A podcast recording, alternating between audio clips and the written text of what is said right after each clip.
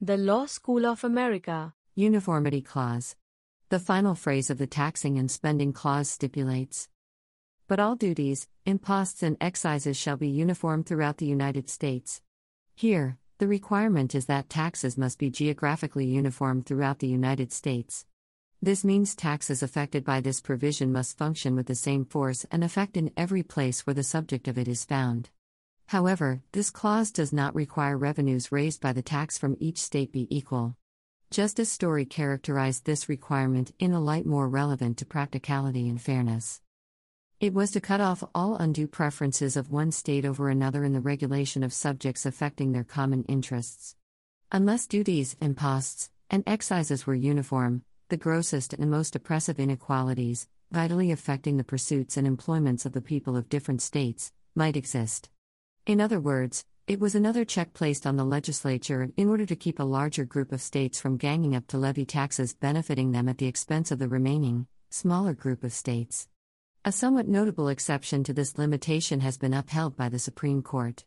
In United States v. Ptasynski, the court allowed a tax exemption which was quasi geographical in nature. In the case, oil produced within a defined geographic region above the Arctic Circle was exempted from a federal excise tax on oil production. The basis for the holding was that Congress had determined the Alaskan oil to be of its own class and exempted it on those grounds, even though the classification of the Alaskan oil was a function of where it was geographically produced. To understand the nuance of the court's holding, consider this explanation Congress decides to implement a uniform tax on all coal mining. The taxo implemented distinguishes between different grades of coal, for example, anthracite versus bituminous versus lignite, and exempts one of the grades from taxation. Even though the exempted grade could potentially be defined by where it is geographically produced, the tax itself is still geographically uniform. Apportionment of direct taxes. Language elsewhere in the Constitution also expressly limits the taxing power. Article 1, Section 9 has more than one clause so addressed. Clause 4 states No capitation, or other direct, tax shall be laid, unless in proportion to the census or enumeration herein before directed to be taken.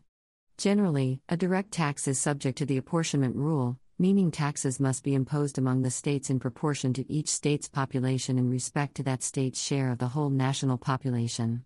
For example, as of the 2000 census, nearly 34 million people populated California, CA.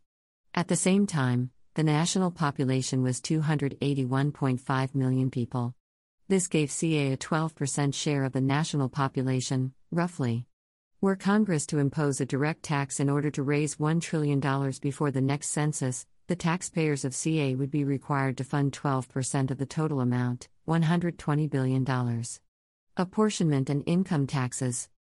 Before 1895, direct taxes were understood to be limited to capitation or poll taxes, Hylton v. United States, and taxes on lands and buildings, and general assessments, whether on the whole property of individuals or on their whole real or personal estate, Springer v. United States.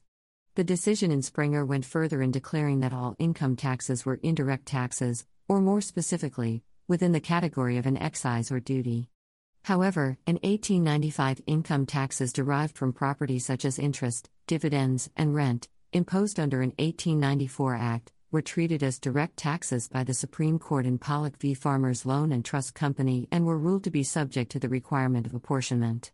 As the income taxes imposed under the 1894 Act were not apportioned in such a manner, they were held unconstitutional.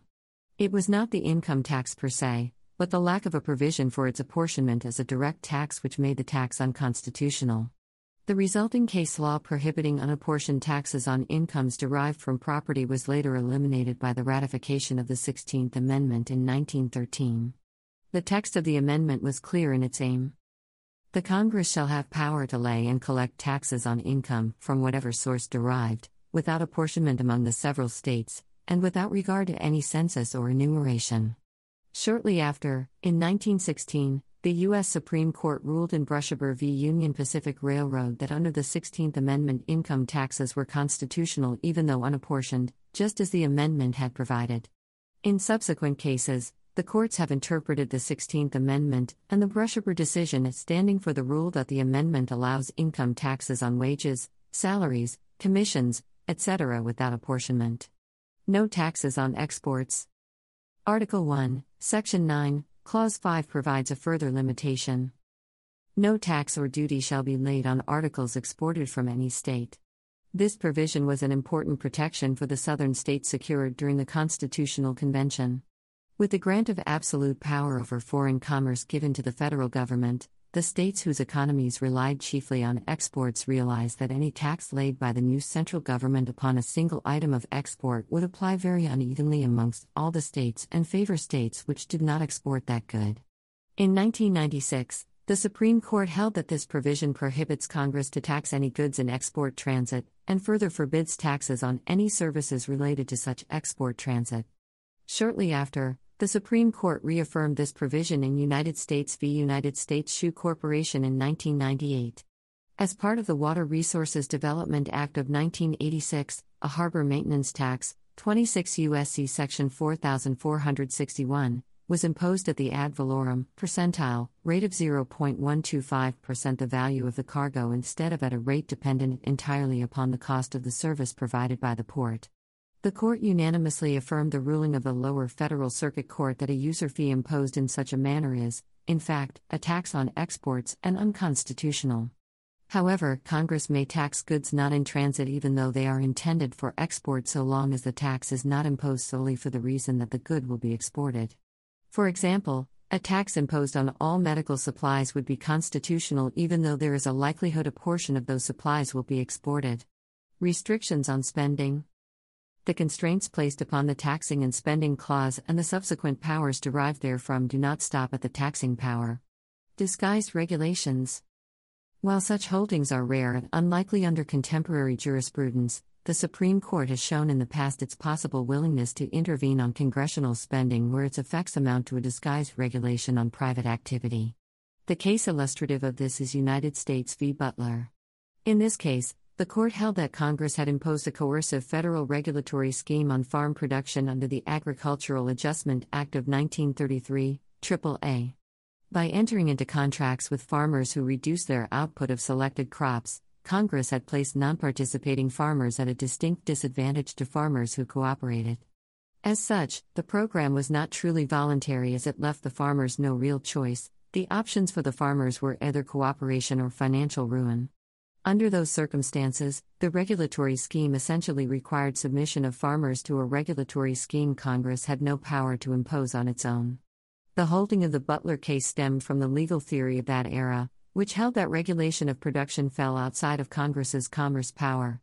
While the court today is much more likely to defer to congressional spending via the Commerce Clause, there are still circumstances where such spending may not be justifiable or validated by that power. Unconstitutional conditions. While clearing the hurdle of regulatory spending may be easier today than in the past, another significant hurdle exists in the unconstitutional conditions doctrine. Under this principle, the government may not use its spending power to purchase the constitutional rights of the spending's beneficiaries. Furthermore, entitlements may not be denied on grounds that violate a constitutionally protected right. The court has typically held this spending limitation as only applying to First Amendment rights where the choice imposed is unreasonable or vague, or where the beneficiary essentially is put into a position where acceptance of the conditions becomes obligated. Conditional spending and federalism. In 1987, the holding in South Dakota v. Dole reaffirmed the authority of Congress to attach conditional strings to the receipt of federal funds by state or municipal governments. In addition to the requirement that spending be for the general welfare, however, the court devised more scrutinous criteria for determining the constitutionality of the conditions imposed. First, there can be no surprises, that is, the conditions for receipt must be stated clearly and the beneficiary must be aware of those conditions and their consequences. Second, the conditions imposed must be related to the spending in question. Last, the incentive must not be so significant as to turn cooperation into coercion. At dispute in Dole was a condition placed on the receipt of federal highway funds, elevation of the drinking age. Any state in which persons less than 21 years of age could lawfully possess and consume alcohol would consequently lose 5% of the federal highway funds allocated by Congress. The court found the second and last conditions met since the requirement for the funds was germane to highway safety. Additionally, the loss of only 5% of the amount was not found so substantial as to be coercive in the eyes of the court, as opposed to losing half or all of the funds might be. In 2012, the court held for the first time in National Federation of Independent Business v. Sebelius that Congress had used its power under the spending clause in a way that was impermissibly coercive. Power of the purse, generally. Article 1, Section 9, Clause 7 imposes accountability on congressional spending. No money shall be drawn from the Treasury, but in consequence of appropriations made by law, and a regular statement and account of the receipts and expenditures of all public money shall be published from time to time. The first half of this clause indicates that Congress must have appropriated by law the funds to be spent before the funds can be released from the Treasury. It serves as a powerful check of the legislature on the executive branch, as it further secures Congress's power of the purse. This provision, when also combined with the bicameral nature of Congress and the quorum requirements of both the Senate and the House of Representatives, serves as a constitutional check and balance on the legislature itself, preventing most spending that in effect does not implicitly have broad support with respect to both representational popular will in the House of Representatives and interregional approval in the Senate. Congress attempted to limit appropriations rolling via riders with the Line Item Veto Act of 1996.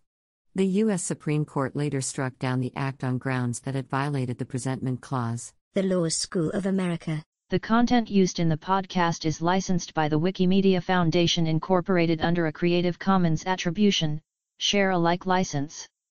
The text has been modified for audio. The content of these podcasts is for informational purposes only and do not constitute professional advice. These podcasts are not associated with the Wikimedia Foundation in any context. The Law School of America.